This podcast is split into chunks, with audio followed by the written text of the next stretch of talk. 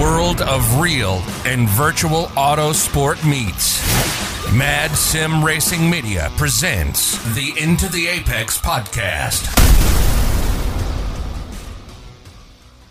And this is the Into the Apex podcast. We are back after an episode from Charlotte Motor Speedway with uh, Bradley Beeman, who uh, was there on track.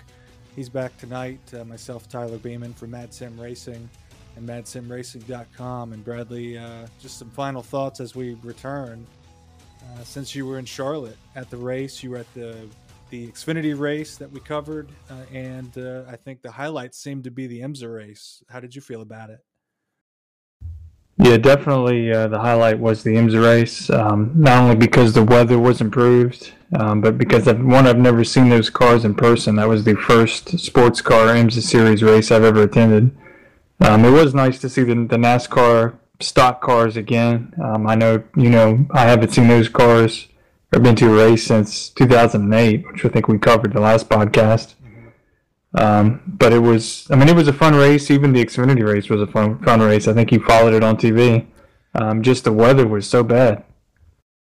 Yeah, I watched it, and just the fact that it was raining and and, and t- raining really heavily. I mean, they had to stop the race, I guess, for a period of time there, and they got back to it. But uh, it just kind of had you on the edge of your seat for the whole thing. Just the the newness of it for those drivers, most of them.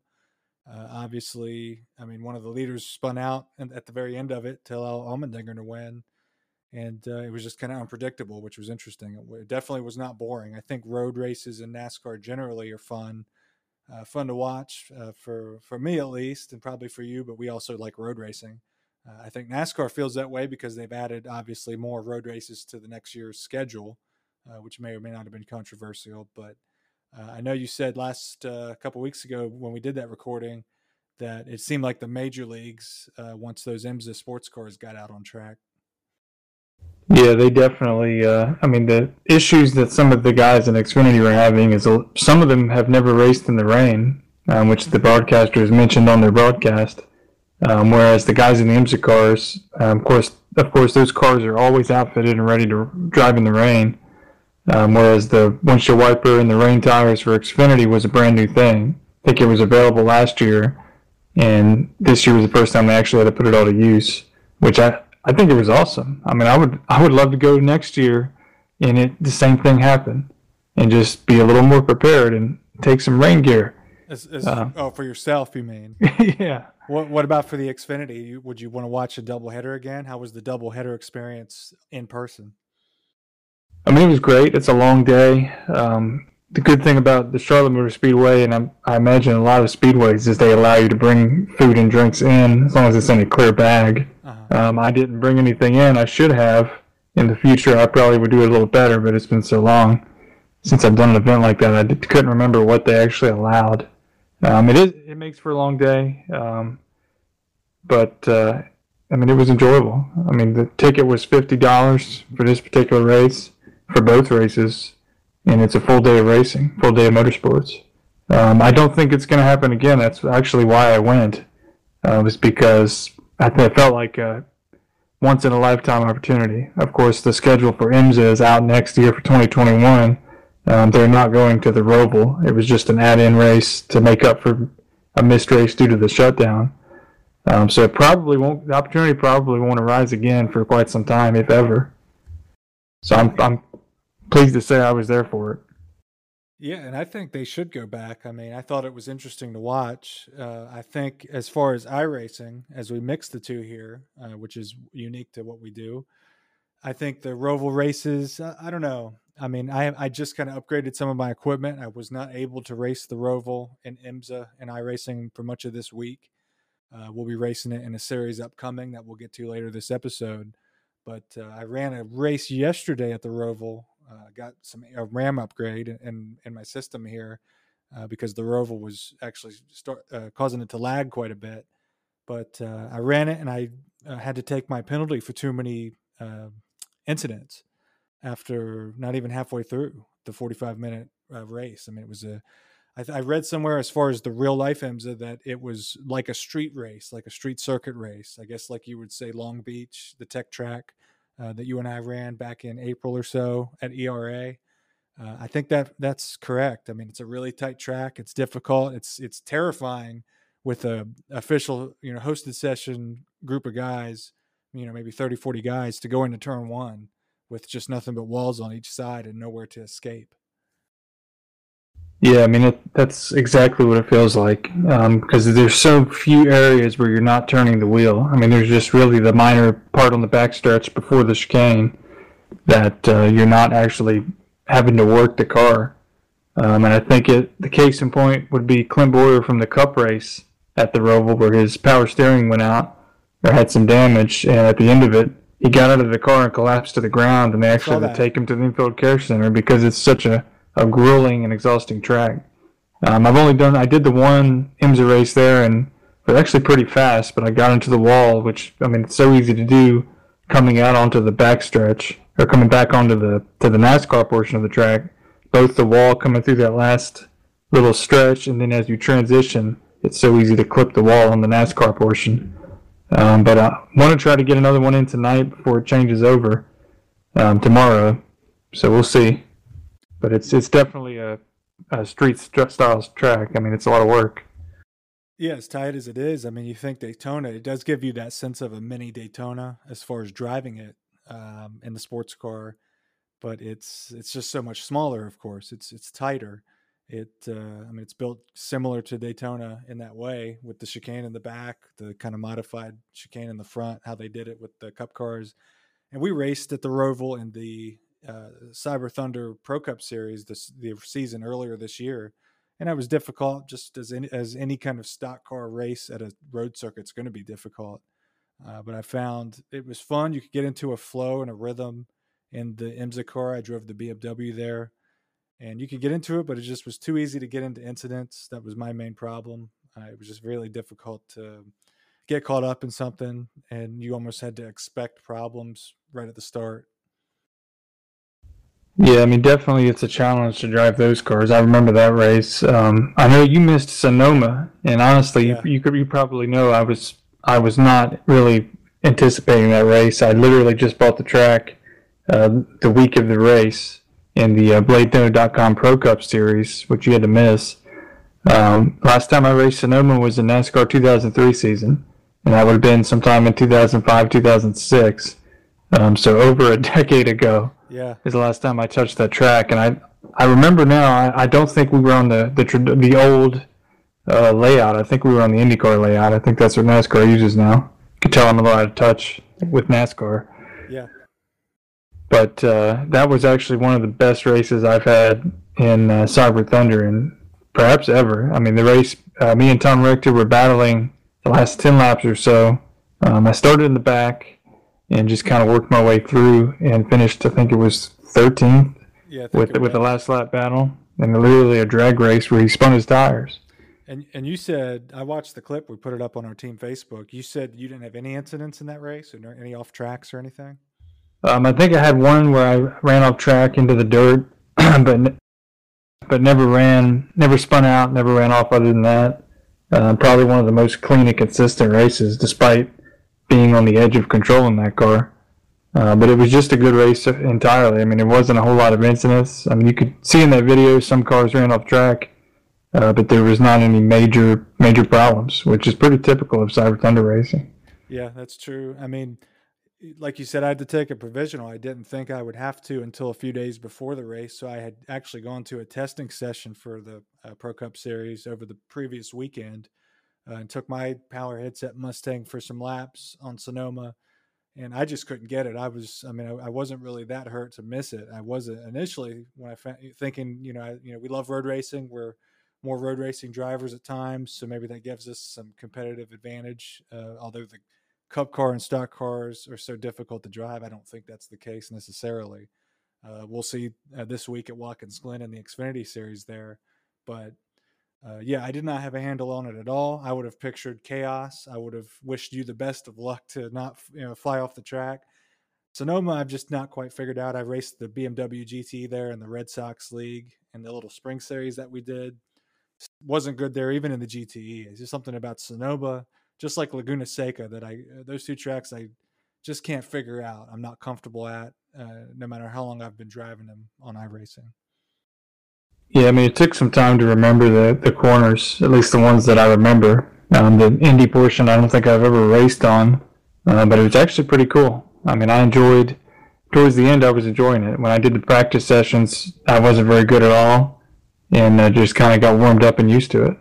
Um, and the same thing with Circuit of the Americas. We just finished the endurance team, um, had a great showing uh, yesterday at Circuit of Americas um, in the iRacing Endurance Series. It's the last race on their schedule, and I think that's actually going to resume. At least the current schedule started in April, I think. So it's going to be quite a while before we get one of those. Uh, but it was 12 hours at Circuit of the Americas, and we finished also. Imagine that P13. Um, but uh, literally just bought the track a few days before the race. Where we held some practice sessions, and I did some open practice.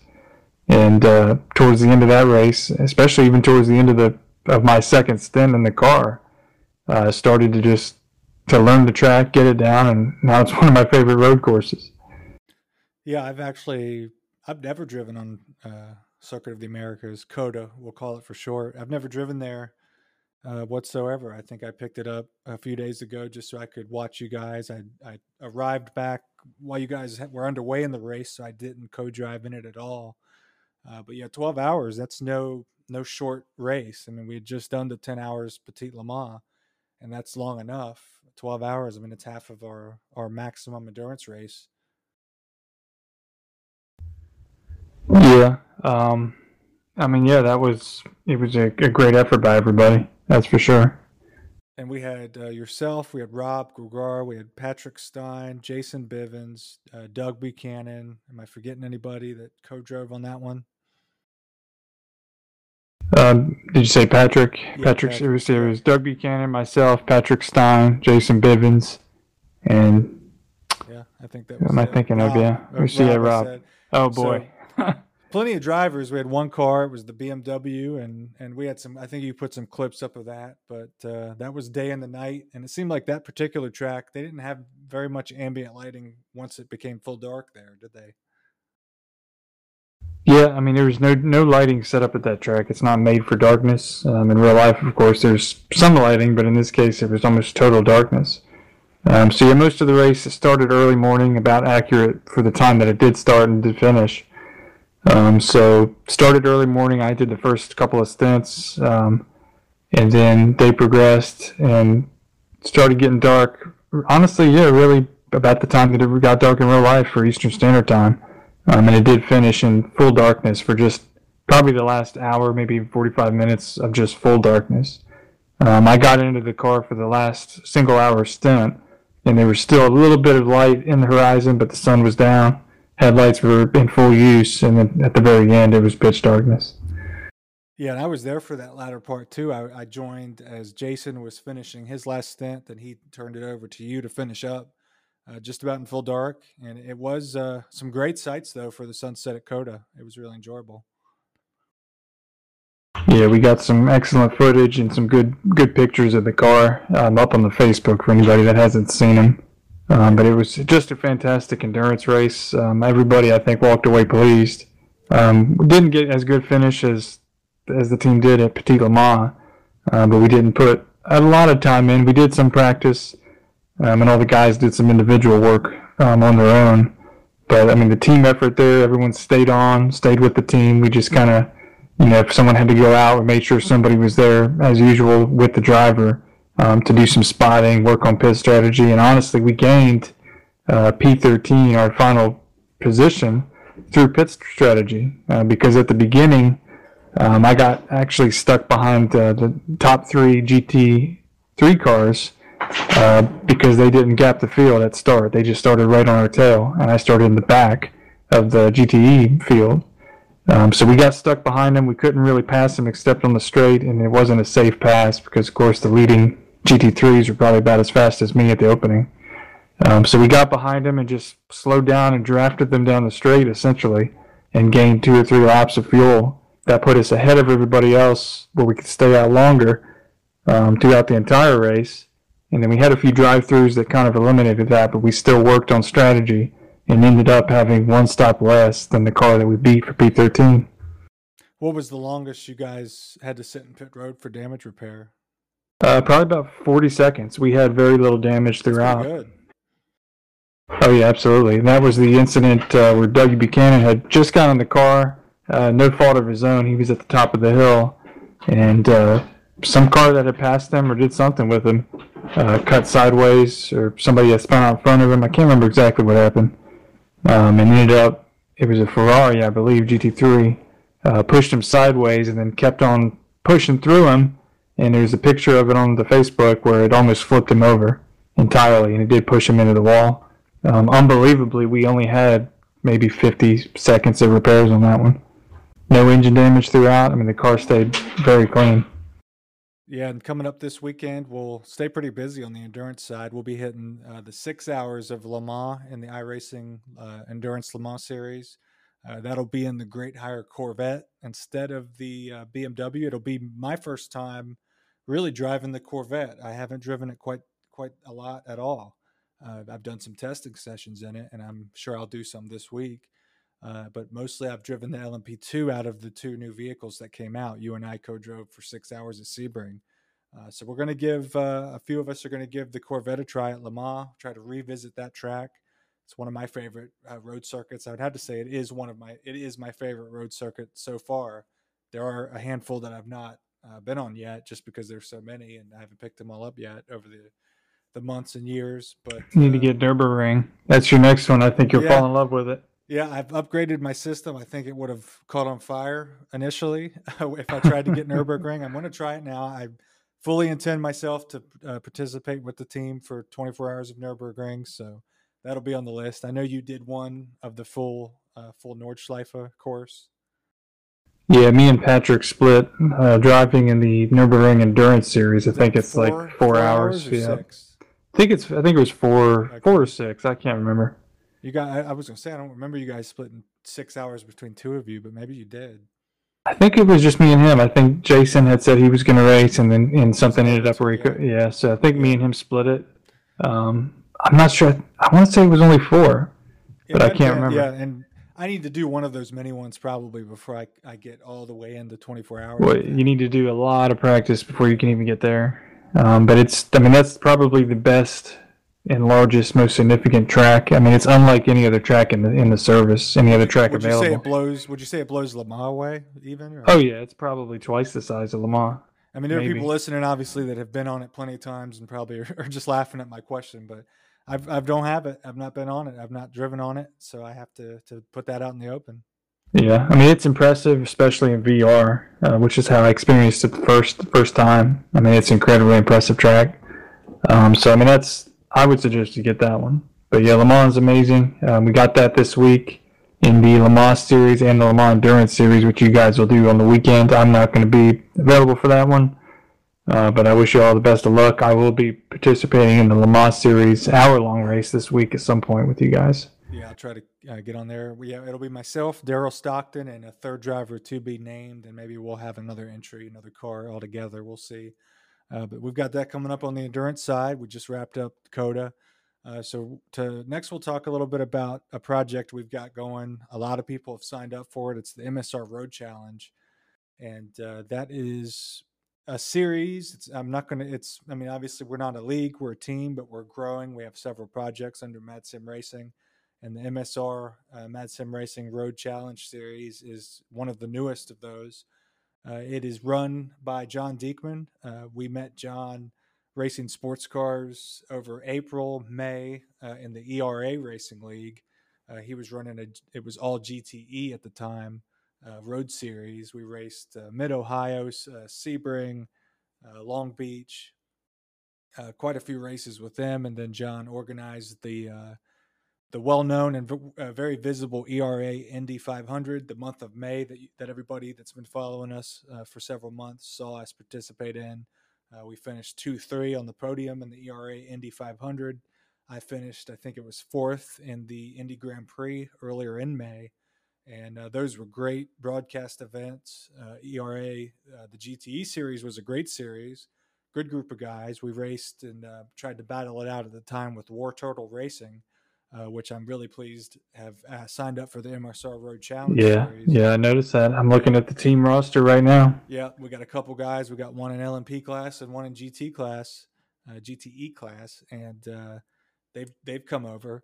But it was not too many people raced in it. Uh, I know John was very busy at the time and just really couldn't super manage it, so it kind of just went quiet. Uh, no issues, I think, with the quality of racing or the people that were competing in the series uh, but it just kind of went quiet over the summer. Uh, so John joined us for uh, some of our endurance racing program stuff, uh, kind of as a part-time endurance driver. Uh, he tested with us for Petit Le Mans. He's uh, probably going to join us for the Daytona 24 and so on.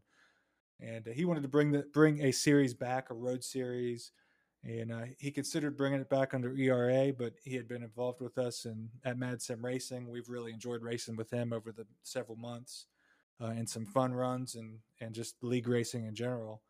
Uh, so we kind of got together and and John is going to run it. Uh, so we're not going to uh, run it ourselves as far as the administration, the scheduling, things like that. He'll do it just like he did with uh, the other series, the ERA series. Uh, but it'll be a part of Mad Sim Racing. It's going to be a 10 race schedule, and everybody can see that on madsimracing.com at the MSR Road Challenge link. But it's going to be an interesting, interesting series. It's a it's a quick 10 race schedule. There are two bye weeks for the holidays, but otherwise, it's not going to be dragged out, you know, very long. Yeah, it opens on November 9th at Watkins Glen Boot for 60 minutes. Um, and yeah, just bringing, um, I like the multi-class. Um, that's one thing. It was just GTE, like you said, in the in the ERA league, and now we have a decent. If everybody shows up, which that's usually half the battle, is getting everybody that commits to a league to actually come in um, each week. Um, and of course, you have some absences here and there, but we have a very, very large group of GTEs here. I'm looking. I know you, me, and you both are going to be in the Corvette GTE, uh, which is just LMP2 Corvette as a single GTE option, and then Mercedes as a single GT3 option. Just keeps it simple. Um, but I think we're going to have a good competition in GTE. I'm going to have a lot of work to do to actually get a top five in that class. Um, a lot of good guys up in LMP2 and Bruce Perry, um, the head of our endurance and road program um, over at Mad Sim Racing, keeps us all kind of keeps our heads on as far as the endurance racing goes, um, and definitely is a major part in our success in that program. Um, he's going to be in LMP2. He'll be a force to be contended with. Uh, Miles Crab, who he brought on board with us um, for endurance racing. I know he has a lot of experience. He's going to be in LMP2. Um, we do have a War Turtle guy that you mentioned uh, from ERA. He's an LMP2, and then Boonta Eve Racing. Um, not heard of them. I'm assuming they are somebody that signed up, uh, but that's that's going to be a competitive LMP2 class. Yeah, I think we've got Rob up there as well, uh, our a resident, well, one of our resident Canadian drivers. Uh, I think that'll be interesting to see how he is up there. Uh, I think Miles and Bruce will be a good uh, kind of teammate slash rivalry situation. They've been racing with each other for a while, and will race the Daytona 24 oh, yeah, is probably our our pro team, I would say at this point. But uh, yeah, it's it's and it's difficult, and that was something we thought about. It's difficult with some of these road leagues to to undertake a multi-class effort when you're making a road league. I mean, you see some big ones out there. Uh, I think there's one, there's a club sports series and some different big uh, road leagues because uh, you do get the international turnout for road racing and road leagues, but you just have to it's getting it is the problem is getting people to recognize it and sign up you know in the right numbers and uh, getting them to balance trying to balance the classes out that was something that we ran into and tried to consider. I mean we've got a gt3 mercedes am class uh, you can see obviously as you look at the entry list as of today we have i think four or five four drivers in that and trying to keep that competitive. I mean if it's if it's only a small handful of guys, but they don't have a ton of experience, I think it's going to be end up being good that there aren't many of them to compete for a podium or a first place. Yeah, I mean that's going to be the aim in the the growth series, like you said. Yeah. Um, so anybody who is not comfortable jumping in with with the larger field, because we're definitely seeing a smaller GT3 uh, field out there. I think we only have four registered so far. Of course, there's still plenty of time to register. Um, so I mean the GT3 field. I mean it's obviously this is all uh, something that John's put together. So we're not going to step in and say, hey, we want we're going to change this or move this. Um, I like the structure of it. I'll say that for sure. Yeah. Um, I, I, like the three classes. I love multi-class racing. Um, I don't. We don't get enough of it because unfortunately we typically will start, or maybe fortunately, we start in the lower splits uh, just based on iRating. Um, so we usually only, only get single class racing. I think uh, Petit Le Mans we might have had three classes, if I'm not mistaken. Yeah. Um, just a little bit, but uh, that could be kind of hectic, especially at uh, the Roval, which will be our second race, that's going to be pretty dangerous. And then yeah, I think that'll be interesting. I was going to say it's. I think that's a great part of it as it continues to work out. The roster continues to grow because this will kick off on November 9th. So we've got weeks to go to continue to recruit. We anticipate having more drivers in the series. But a big complaint, a big problem we run into as an endurance team on the road, uh, we have been in races where we have GT cars and LMP cars uh, multi-class. And as the LMP2 has come out, uh, the multi it seems more popular, so more splits seem to have uh, at least LMP2s and GTE class. We ran into that at Sebring. I know you and I drove an uh, LMP2. We had yeah. our other guys, Daryl and, and everybody, in a Corvette in the same same race, same split. And uh, over a long race, you get to kind of familiar with your competitors out there. I think there there gets to be some sportsmanship and respect. Uh, when you get in some of the shorter pickup hosted races that are 45 minutes to an hour, maybe not so much as we all see.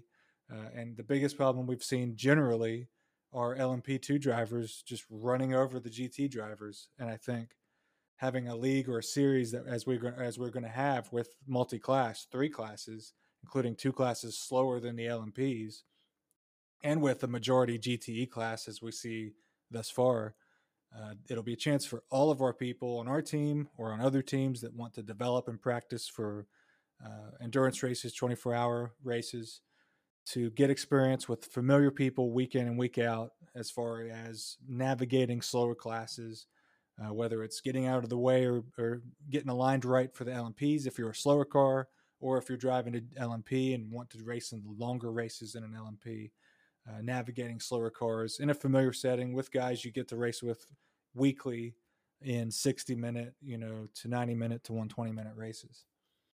Yeah, and I think this, uh, correct me if I'm wrong, I my guess would be this came from the fun runs um, that we had. We had, I think, the realization and the discussion we'd had almost jokingly uh, with some of the team members was that we had such a showing for the fun runs and the practice races that we set up just because we have uh, we've gotten a lot of guys on the team now, and a lot of guys are very incredibly dedicated. Show up to every session, every practice.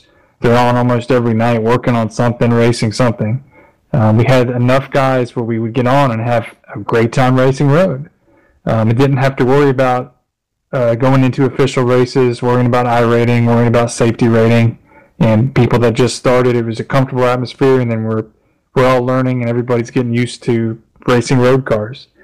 Um, so I think we decided. I think part of it was, hey, there's enough people to to form an actual good race field, and let's open it up and create a series. Uh, which I know John is the one that brought it to us. Um, he participated in the fun run, so I wouldn't be surprised if it, he didn't get the idea to do it under Mad Sim Racing from those fun runs, because um, that was it was just a good time, and uh, yeah. you know yeah, we have John, those John's guys available. Supportive John's supported the team since the, since we ran in that road series, and especially in the in the uh, Indy month of May. I was really impressed with that, and I think he was. Uh, I think it was cool for him to see our enthusiasm about those events as well. I mean, we just like like anybody that's doing this, uh, we enjoy getting excited about these events, uh, these leagues, these these series, these uh, big races. Oh, you definitely. and and we and we take no shame in that at all. We, we are unashamedly uh, enthusiastic about some of these these things. Yeah. It's what yeah. we're here to do. And that's like something we touched on, I think, in the first podcast. Is um, iRacing provides the simulation for the motorsport and for the racing. They provide all the physics, all the cars, the tracks, uh, the team racing mechanism. But it's up to us, the iRacers, the sim racers, the people involved that have chosen this as a hobby and are kind of stuck with it now because we, you know, once you once you get started with iRacing, uh, there's it's hard to back out. I mean, you can there's hot and cold moments where you're in it and you're not in it so much. You may leave it alone for a year, which they're, they're, yeah. I know surely I did uh, over the ten years I've had the service. But um, it's up to us to if you want to simulate an actual race team, simulate events, the capability is there. You just need people motivated and interested. Yeah. And that's kind of how this team formed. You say the hot and cold moments. Sometimes it's the financial moments as well. I mean, I will That- say that. That's another thing I was about to say is you're you're not only stuck with it as a hobby because of the enjoyment of it, you're stuck because once you're so deep in tracks and content, it'd be a waste of money to back or out. rigs and wheels and and Yeah. hardware as well. Oh yeah, I'm there as too. we- as I know you just got, and we'll talk about it. Maybe we'll we'll save that for another time as we do some te- uh, tech talk. Uh, I know you've got a new rig. Rob's got one. We'll get Rob in here and talk that. Maybe Yeah, Bruce as well. yeah. He's building one. We'll get Yeah, all he's- of our rig guys in and have a big round table of tech. Uh, We'll hold that off for another day. Oh yeah, that's a whole discussion. Yeah, but talking about the MSR Road Challenge Series, I mean, we obviously John is running it. It's John's uh, main project, and we're kind of the the institution around it. That's kind of weird to say, but you get the gist, I think. Um, but we never set out to run a league, and we're we're still not setting out to become a league. Uh, we don't want to compete with other leagues. Obviously, we've set this series on Monday nights uh, because we're committed to Cyber Thunder racing as far as oval racing, and we do that on Mondays uh, or Tuesdays, Wednesdays, Thursdays, and we're going to continue to do that without any any uh, struggle. Um, but it's difficult to run a league in iRacing. I feel uh, run it properly. I mean, you see leagues that range in, in whether they're really casual, like for example, uh, leagues are some leagues are just run on Facebook groups. I know ERA was like that uh, for when we were part of it. Uh, that, you know, not all of them set up websites. Not all of them put a lot of time in them. It's just a kind of informal group of people. It may just be based on the iRacing leagues page, and that's it. Uh, others like Cyber Thunder, which we view as is really premier. Uh, they have a website you can visit, and it's really in depth. It's got stats, uh, photos. It's well put together. It's organized, and it's it's a thing, you know, uh, so to speak. Uh, same with teams. I mean, you see what our team and what we put into it, and our group of guys, and uh, and others are just kind of informal. They might be just based on Discord or just based on Facebook or whatever the case is. Uh, but we never set out to to form a league, and leagues can be tricky sometimes. Yeah, I remember uh, back in the day with NASCAR 2003 season. I do vaguely recall that you and me tried to start a league. We I don't, did. I don't even know what it was called. I know we bummed uh, TeamSpeak off of somebody else. I think we somehow we ended up with a TeamSpeak server that we could use. Um, I don't remember where we got it. It wasn't from Pigs. It might have been MCR or it might have been somebody else that had one. Um, but I remember being an admin trying to do race control and race at the same time, which I think it's a little easier now. I've not done it. Yeah, it's Um, more. You can use the mouse. You don't have to do the forward slash. Yeah, see, I, I remember having to type in the number, doing the codes. If you didn't have it saved, you'd end up wrecking during caution. I mean, it was a pain in the ass. Yeah, oh yeah, and we used we used uh, somebody's server for free that uh, I think we had raced with. They offered it, and then that led us to starting it. That's think right. I I think, think you had the- to. Linking up you- with someone that offered us server space to host on on it on 2K3. Yes, yeah, that's right. decide Yeah. to start the league. So yeah, I forget that you couldn't like now with iRacing, it's easy to to pay and you know what is it, fifty cents an hour or whatever, right, and, Oh, and no, actually run not- sessions. easy, yeah, it was yeah. different. Yeah, it was a lot different. yeah, a little more techy. You had to, I think, do more research and learn how to do it. It wasn't user friendly, I guess, is the way to put it. But it's been a long time.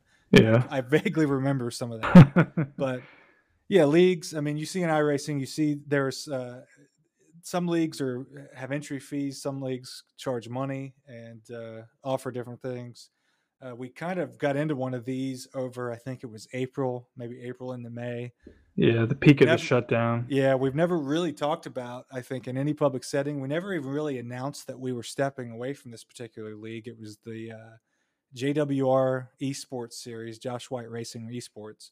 Uh, that would be Josh White. He was an ARCA driver several years ago, and then he he started in one uh, Gander truck race and kind of formed this esports league. And it really looked interesting as we uh, found it before it actually started. Uh, it was broadcasts, and the broadcasts were actually pretty good. Anybody that's been following us uh, since April probably saw our clips or our shares or anything from it.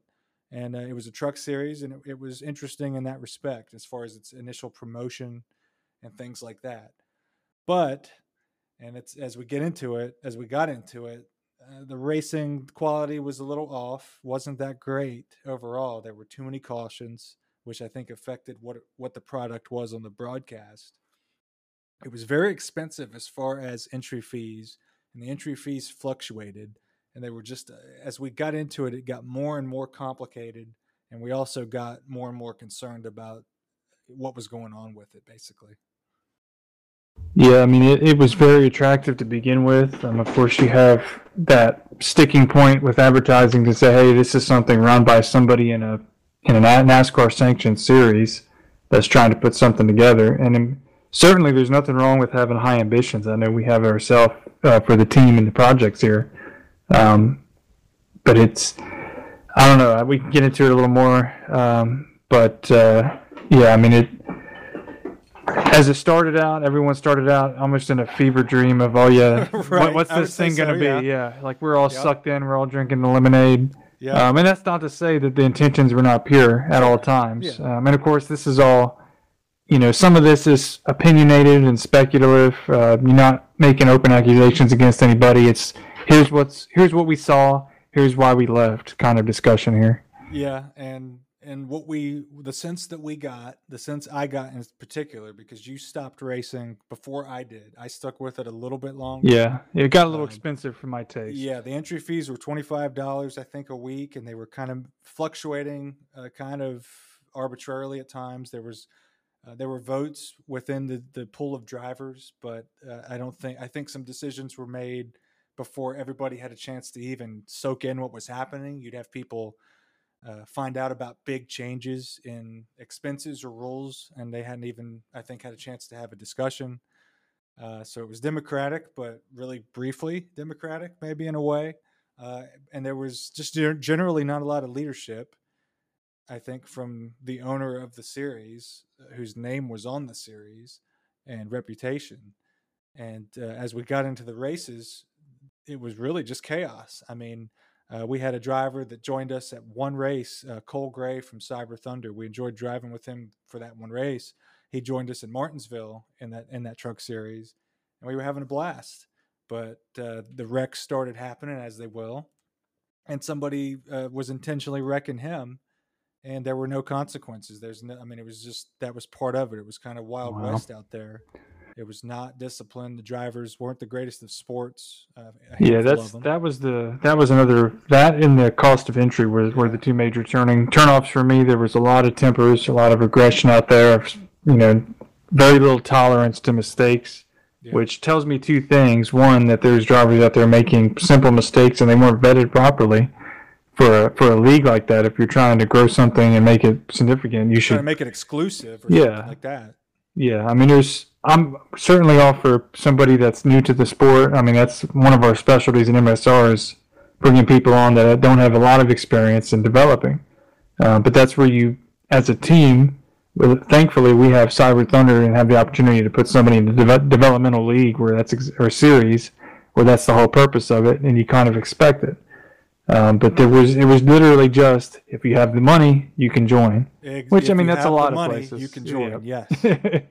Yeah, I mean that's a lot of places, but in this case, uh, you you need to keep the competition pretty even in this kind of thing. Because why would you? Why would I spend 20 25 dollars a week for half a year to finish last every race? And that's kind of what I saw. There were some guys that were all in, totally bought in, and they were, you know, I could sadly watch them blowing their money, myself included. I was yeah, starting to see the same. Yeah. yeah, I was starting to see the same guys win every week and I'm starting to realize why am I spending money to run a race I could do for free in racing anywhere else? And that's not even to knock the league. It's just you have to. That's this is kind of a cautionary tale and kind of an open discussion of yes, there's going to be a lot of pay to play leagues out there. You have to really look at the product you're getting versus what are you going to get out of it. If you're going to, you know, there's a lot of racing out there, so pick and choose wisely. Yeah. What What's the end game if it's twenty five dollars a race and a twenty race schedule? How much are you looking at, at shelling out there when you're not only paying for iRacing as a, as a service. Yeah. And you, you do get your money's worth there because we're all here and we all love it. Um, right. But that's and, the, the nature of it. You pay uh, you pay the rent for the apartment, the service for iRacing, and then you also have to buy your own furniture. You have to pay the for the cars, the tracks, and then they they tantalize you with LMP2s and Corvettes every you know six months or so. Yeah. So I mean, it's I mean, yeah, it's I honestly, and I think that also comes back to, I mean, it's Yeah, uh, if I'm going to start a league, I want it to be awesome. I want to do all this. I want to promote it. I want to get it broadcasted. But you also have to think. I mean, I don't want to say well, ethically, ethically, but I mean, if I'm starting a series and it's brand new from the ground up, and I'm going to charge all this money for somebody to race, and as opposed to a series that's established, that's been around for years in iRacing, broadcasted on the top tier, has thousands of viewers each series race, then yeah, you can justify charging the money. But if I'm starting brand new and I'm starting a league a month from now and saying I'm going to charge you this much to broadcast at this level, yeah, I mean that's great. As a league owner and founder, I would want to see that for something I created. But at the same time, would it be a better approach to start something a little more modest and then grow it? Whereas the if you look at this as a chart, think of it as a stock and look at the chart. This chart started from zero and went almost straight up vertically and then just dropped, as opposed to the way it should be, which is just a gradual rise to popularity. You start adding things, then maybe you can raise the entry price a little bit and justify it. And I, th- I think what it came down to, which we could talk more of, is where exactly what, what was happening with all this money. Well, I will say, I mean, as the prices fluctuated in the entry fee, part of that, I mean, we've just talked about basically how crappy the racing quality was. It was it was trash. It was garbage. I mean, generally, uh, and, and anybody that reflects on it can't disagree. I mean, there were there were cautions nonstop. There was bad sportsmanship. There was intentional wrecking. I've seen I saw at least a couple times, and uh, part of the increase in the entry fee uh, at one point, one of the one of the fluctuations, not the only one, uh, was to hire a race controller. And I think over over the period of that time, that money went to hiring at least two or three different race control individuals. And I don't know where they were recruited. I think they were recruited on Facebook groups. Uh, but we had yeah, that can get in, that can we had get people coming sketchy. in. Get, yeah, people coming in getting paid sixty dollars a race uh, to race control, as I, if I recall correctly. Uh, that just didn't. I mean, the one, one guy on one night. I wish Rob Gregoire were here. One time he filled in for you in the '92 truck.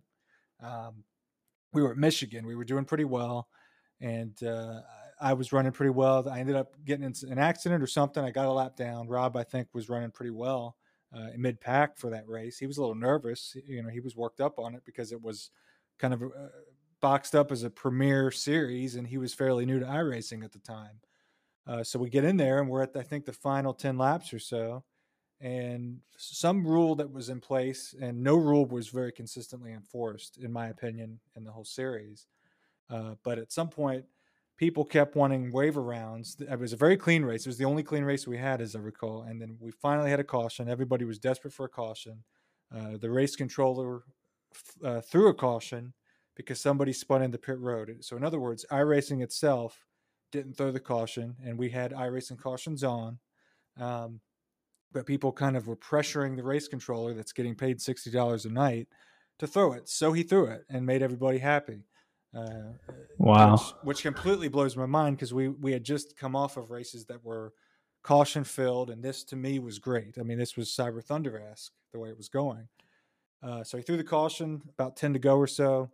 Lap down people uh, kept asking to get waiver rounds to get their laps back. Uh, and I think that was in the rule book, which I think is a ridiculous rule. I think anything like that, eh, anything besides a lucky dog and over racing. Uh, so the guy gave, I think, 10 plus cars a wave around at one time and it basically it, it confused iRacing to the point that all the standings all the placements on, on track were just messed up and the end of the race was was a complete disaster after being perfectly clean and caution free for the whole majority of it um, and then that person was was the race controller was kicked off and blamed for most of that and they were they didn't do a good job but the group of people I think didn't do a good job. Yeah, I mean, if I've never had iRacing and I see on Facebook, hey, I'll pay you sixty dollars to admin and officiate this race, I'm going to say yes, whether I know what I'm doing or not. Yeah, and the, I mean, I mean, the person and Rob, I wish could comment on it too. I mean, he sounded like he was high. The race controller of that particular race, very yeah, non- wow. nonchalant. Kind of I mean, glad I missed that professional. one. If you want to to box it up as professional, sure, we're all having fun, but if you're going to charge money and box it up as professional, and and try yeah, to bring I mean, sponsors. I mean, charging sponsors three hundred dollars to sponsor a race, and they had title sponsors on a few. I mean, that's that's where it gets kind of ridiculous because, and this is just my opinion. I mean, some people may enjoy the having the eye in the sky, but how many leagues, Cyber Thunder being the primary one we race in, ERA with John, how many leagues have you run in? I'd say every league I've ever run in, other than the occasion they had the race controller at this in that series, the uh, race controller or admin was actually racing himself, and there was never a problem everything was run pretty see smoothly. What's going on out there? If you especially yeah. have several admins on track, I mean, there's there are eyes out there, and then there's usually accountability in any decent league, and sportsmanship and respect with people. Yeah, and I think that just comes down to, I mean, what what your intentions are to start a league and try to make something. Do you start the league because you actually enjoy racing and you just want to? Maybe there's not a league that races at the time you want to, or races the car you want to. Honestly, that's why I would do it. Is well, con- you mentioned before, not to cut you off. You mentioned before we were starting to get there, but I had to throw in some of the aside with race with race controls and some of the money that were that was spent. You were talking about the money and, and where the money goes uh, in this JWR series that we're uh, talking about that we dropped out of. I I myself because you dropped out before me out of frustration and uh, the cost of it. I, I stayed in to do a few more races. The broadcast was great. Wesley Outland is a, uh, who called the races and was also paid out of the fees, uh, is a pro. He calls actual dirt track and, and short track races all around uh, the eastern part of the United States and based out of North Carolina. And they did a great job. But uh, I got spooked basically and, and, just disappeared from the series uh, when somebody else left. Uh, I'm not going to say his name, um, but uh, another driver left. And before he left, he posted in the team chat or the, the series league chat for everybody, kind of a breakdown of of the math, the numbers uh, of the amounts of money that were coming through. I think total and from entry fees, uh, based on the size of the field, uh, maybe some of the sponsorship costs, uh, but those were kind of inconsistent and not not too transparent for the rest of us. But you can at least do the math on entry fees because each week you know what the cost is, and each week you can see how many people started the race, which means that they paid their entry fees. And he broke it down, and it basically showed uh, that the winner of the race, maybe it was at some point the top three, uh, the drivers basically who got winnings each week, uh, were getting that part was public. They knew how much was going out, and it left quite a bit of money in the hundreds, if I recall correctly, unaccounted for uh, each week, uh, basically, as from the entry fees and the, the information that was shared or the, the claim there was or what people understood was that that excess money from these entry fees week in and week out that were not paid in winnings or paid to the broadcaster and and the the announcers uh, would go to the championship pot basically. And it was promoted that the championship pot could get up to $3000 for the end of the season. So quite a bit. And that would you would think account for that chunk of money. Uh, well, at some point, it just seemed a little little off. Something was off. I just I I ducked out at that point, but we kept an eye on the series from there, and eventually, uh, those suspicions, one way or the other, caught up with the series. Yeah, I mean, I think the tension was was always there. I think as things started to change, uh, at the beginning, everybody was totally on board, including us. Uh, we promoted it heavily on our yeah. team Facebook and website. Um, and I mean, it started out seemingly with fine intentions, and maybe throughout the intentions were great. I mean, again, I don't fault uh, anybody for wanting to start something and grow it. I think in this case, uh, I think they tried to do too much. I think he did try to do too much too fast, and he pushed it way too hard to be something that it wasn't ready to be. Um, and again, I, I question, um, you know, I'm not going to accuse, but I question what the intention was to get it there. Like, why do we need to add this and then this why, and then For this example, and then this? A month, maybe a month and a half into the truck series, which was billed as the the series, the series, the league. Uh, there was talk they started a cup series or attempted to start a cup series with the same entry fee and I believe I started kind of out of impulse. I wanted to race uh, race on that particular day, but uh, I raced the first one and ended up being one of the I think the only one uh, of the JWR Esports Cup Series race at Daytona. Not many people showed up to that. It wasn't ready. The truck series wasn't squared away yet. Yet here we have another another series that was added into this quote unquote brand uh, that also charged twenty five dollars for entry fee. Now I also gave winnings out, but it, I think it was in the same format where maybe not not all of the winnings went to uh, to the drivers. Obviously, some goes to the broadcaster, but you have to wonder if you know again in the speculation mode what was being held held to the side uh, what amount would be held yeah. to the side then there was a, a sprint car or dirt series and, and so on too many series popping up that cost money and they weren't adding up with uh, the growth of the whole project yeah i mean there was it was kind of like that's kind of also what turned me off um, just the hey we're going to add this and it's going to cost this much and we're going to do a race words, controller it, and it's going to cost this much. the sense much. of a money grab yeah, I mean it was. Yeah, I mean just kind of inc- think incredible things that on the surface would be like, holy shit! Like, right. oh, we're gonna get Carrie Underwood. We're in talks to get Carrie yes. Underwood to yeah, sing the national anthem, and then the next day we get on and see, well, you're gonna have to make a what five thousand dollar donation, thousands dollar donation to her charity, or she won't do it. Yeah. Yeah, I mean just kind of I don't know. It would it would throw up like, oh, this is interesting, and then you would see kind of red flags come yeah, up. Like getting getting the league on Roku and and selling licenses. And this was after we left, so we kind of kept an eye on the on the the chat after we left, but we weren't into it. I saw talk of of selling licenses. I don't know quite what that meant because we weren't involved at that point. We were just kind of keeping an eye on it, almost just half grinning, like what in the hell is going on? And uh, so they had that. There was there were talk of uh, a digital autograph session for us drivers in that series to to do digital autographs for our fans, which I don't think you're quite ready for that when you're two months into a league and series. But okay, uh, I don't think maybe one person requested an autograph from somebody. Uh, we didn't participate in that, but uh, just more and more costs. Well uh, we'd have to go through. We can do a whole other episode probably, and I'd love to get Robin to talk through it because he had some opinions as well uh, and some observations. Uh, so this probably won't be the only time we pick through this, uh, and we'll be more careful and factual because it is very interesting how it played out. But we kind of wanted to, as we talked about leagues, we've never talked about why we stepped away from this particular one that we seemed like we were all in in. So we felt fair, uh, felt it fair to kind of start that conversation, but sometime in was it July or so, maybe August even. Uh, a couple people started asking to to back out, and it seemed like from there a lot of people. I, I don't know what happened, whether it was one particular bad race or something, pushed everybody over the edge, and several people asked for their entry fees to be returned to them in full, because uh, some people had unfortunately paid hundreds of dollars in advance uh, to finish out the season of this truck series. And it came out that nobody could be refunded anything at that time because the money wasn't there.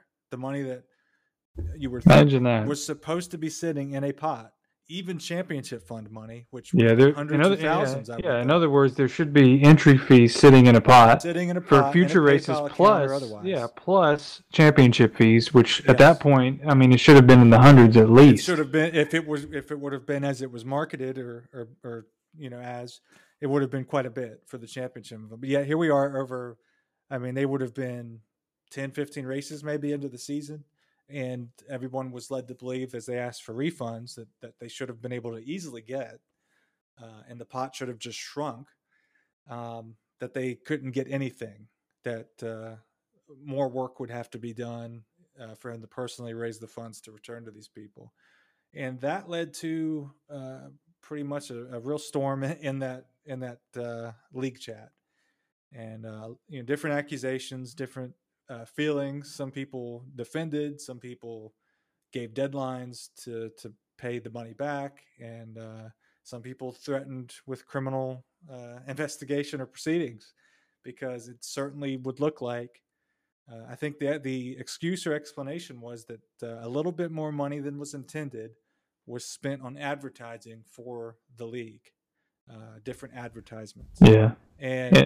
regardless of whether it was for the league or whether it was buying, uh, paying your own car payment as the, the person collecting these fees, uh, in other words, whether it was for the, the group as a whole and the greater good of the group, or whether you were buying your own stuff and buying your meals and taking everybody's money, uh, it's if you obtain money for uh, one stated reason and, and you use it without anybody's permission for something else and you use all of it for something else i don't know how much better that is.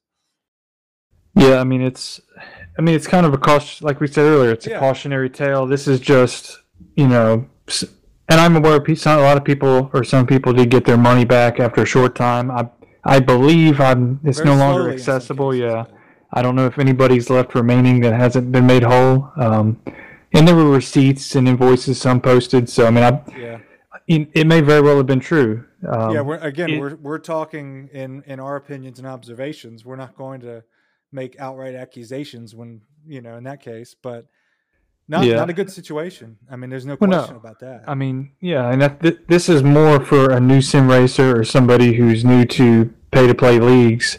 Um, consider what you're, like we said earlier, consider what you're getting, consider why you're paying to race, and what the series is going to provide you or your team. Um, in this case, we voluntarily and willingly paid the money because of the broadcast, the exposure, what the series was sold, the opportunity to have substantial winnings, um, and that's there's no harm in that at all. If you want to race, I mean, I, I think it adds a lot to a race, into a league, in a series, or even a single event, to have some entry fee and have a pot to win.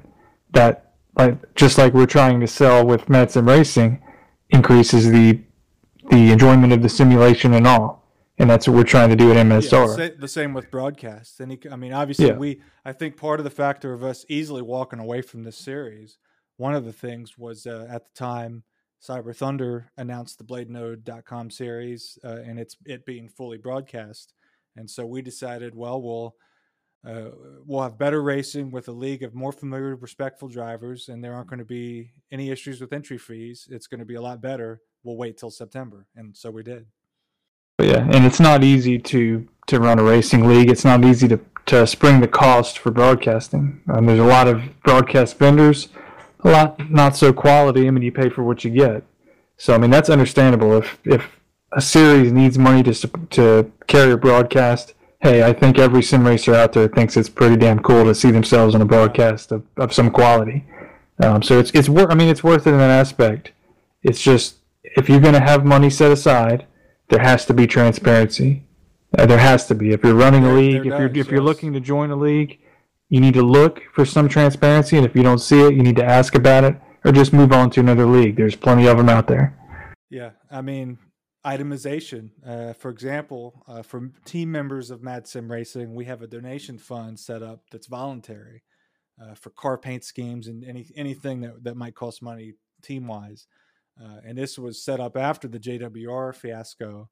Uh, so we set up a page, inter- an internal page for team drivers only to access uh, that that itemizes donations. It it shows a current balance, which sits in a PayPal and it itemizes what anything that's that's spent or subtracted is specifically for, such as a specific paint scheme or otherwise. And anything not already discussed or approved with the fund is is not done because it's not agreed upon. Right, and it's not And just dumped into a single person's bank account. You know. Eh, Right. I mean- exactly. So there is no mixing or, or otherwise. And that was the question. That was the controversy. And I don't think, I mean, we're not forensic investigators. We didn't get in anybody's accounts. There's no way for us to know. But in the case of this of this series and this league that we've been talking about, uh, I think to put it bluntly and to put a bow on it for this particular episode's discussion of it is uh, I think a lot of us thought that money was money in the hundreds, if not the thousands, was being skimmed into somebody's personal use and was basically blown uh, when it was promised to be used for winnings or, or otherwise. And I, I think a lot of people still believe that's the case. There's no evidence because we didn't get in there, and it's it's more complex than uh, than that. But that's what it looked like, and whether it was or wasn't the case, it, it that's what it looked like, and it it, Yeah. it looked bad. So And it and it caused the end to uh it, to a folded. league. The league Yeah. folded. I mean, with all that work and time and effort, uh, and a lot of people put some into it, and different sponsors uh, put their likeness on some of the races, and it folded. And it folded in ugly fashion, very ugly fashion. and that's I mean that's detrimental to everybody. If, if I mean if your dream or your desire is to really grow and build a, a series and league and it falls apart like that, that's devastating to you individually, as I imagine it would have been to him. it's also devastating to a full field of 20, 30 drivers who pay 20, 25 dollars for 10 plus weeks to have an expectation that there's going to be a season, the season's going to end, and there's some kind of end game to it all, that it's going to be ongoing, um, and then it just is Gosh. done, just like that, and that money's gone. You've spent hundreds, probably at the end of the season, at least a yeah. hundred or more on racing, and it goes nowhere, and that's that sours your taste for iRacing. It sours your taste for sim racing and and everything involved. So I mean, it's it's no good to this esport, not at all. So be careful out there. That's what we're trying to say. Yeah, that's right. And uh, and yeah, so basically, the MSR Road Challenge series series will not be any of that, and that's that's where we where we conclude on that particular topic today. Uh, Join so now. We'll, we'll get into yeah we'll get into more of that. I want to get Rob in for some of his thoughts, and uh, there are more. We can kind of go through that in a little more detail than we just did, but I think that uh, gets it out there as far as why Mad Sim Racing stepped away from what we were uh, trying to put a lot of work and motivation into. And I think it's uh, an interesting tale at that. Uh, so for Into the Apex, uh, we do want to uh, put out there, uh, you may have seen on our team Facebook and team website, we've got a new partnership with REPP Sports and Raze Energy. check us out at madsimracing.com. Click on the link under team sponsors for the Raze Energy drink or the REPP Sports link uh, you can use the promo code or discount code MadSim Racing in all caps and get a nice little discount on some of their products. And uh, they've got all workout products, whether it's pre-workout, protein powder, uh, the Raze Energy drinks. I think are one of their staples. I've got one already uh, that I'm going to be trying as I exercise, and uh, I think it's going to be. We're really interested in partnering with them and and getting them on some of our cars. And uh, we thought it would be a pretty good idea to partner with somebody that provides energy drinks when we are looking to do so many 24 hour races down the road. Yeah, definitely. Um, I'm going to try to get some of that product myself and give it a try. Um, also, encourage everybody to support anyone that supports this team. Um, also, check out the Team Gear page on the website, madsimracing.com. Uh, we just added some products related to the podcast. Um, got a nice new logo uh, made for the podcast. We got some some stickers, decals, um, some coffee mugs, things coffee like that. Mug, coffee mug's pretty cool. I think you yeah. ordered one, didn't you? I, I did, and a sticker as well. Yeah, I'll be getting, um, and we're going to be giving some of those away. I think we're going to try to give away maybe some of the mugs in the uh, MSR Road Challenge and some other cool things like that. We might be yeah. Uh, also putting some Sim Racer coin up uh, as prizes. I mean, anything associated with Mad Sim Racing uh, is up for grabs probably at some point in the road challenge. So that's yeah. one of our coolest and more exciting things going on. Yeah, and everything in the team store, um, we do get a small percentage of all the purchases, and that money goes directly to support the team. Um, so any money that's gained from Team Gear purchase goes back to paint schemes, uh, practice session hosting costs, website costs, and just generally supporting the team. Yeah, yeah. Every, everything that we do. So yeah, as we as we have a discussion about transparency and and money in iRacing, um, pay us exactly. uh, so that's what it's what it's all about. But uh, so yeah, hopefully we'll get Rob with us uh, down the road. But uh, for Mad Sim Racing, MadSimRacing.com, this has been into the apex.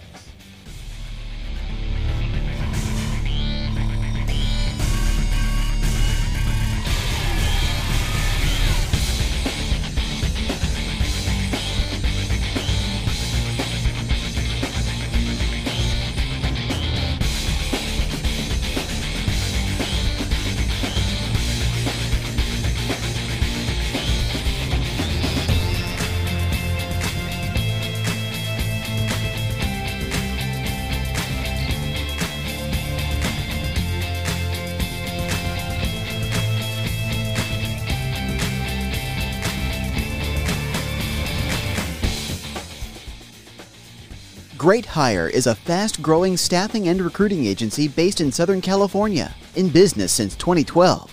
We provide recruiting, payroll, and HR services across multiple business sectors with special experience in manufacturing and construction enterprises. We have been awarded a spot on the prestigious Incorporated 5000 list of fastest growing companies in the U.S. for two years in a row, 2019 and 2020. Visit greathirehr.com for more information. Great Hire HR, a proud sponsor of the Mad Sim Racing Endurance Team.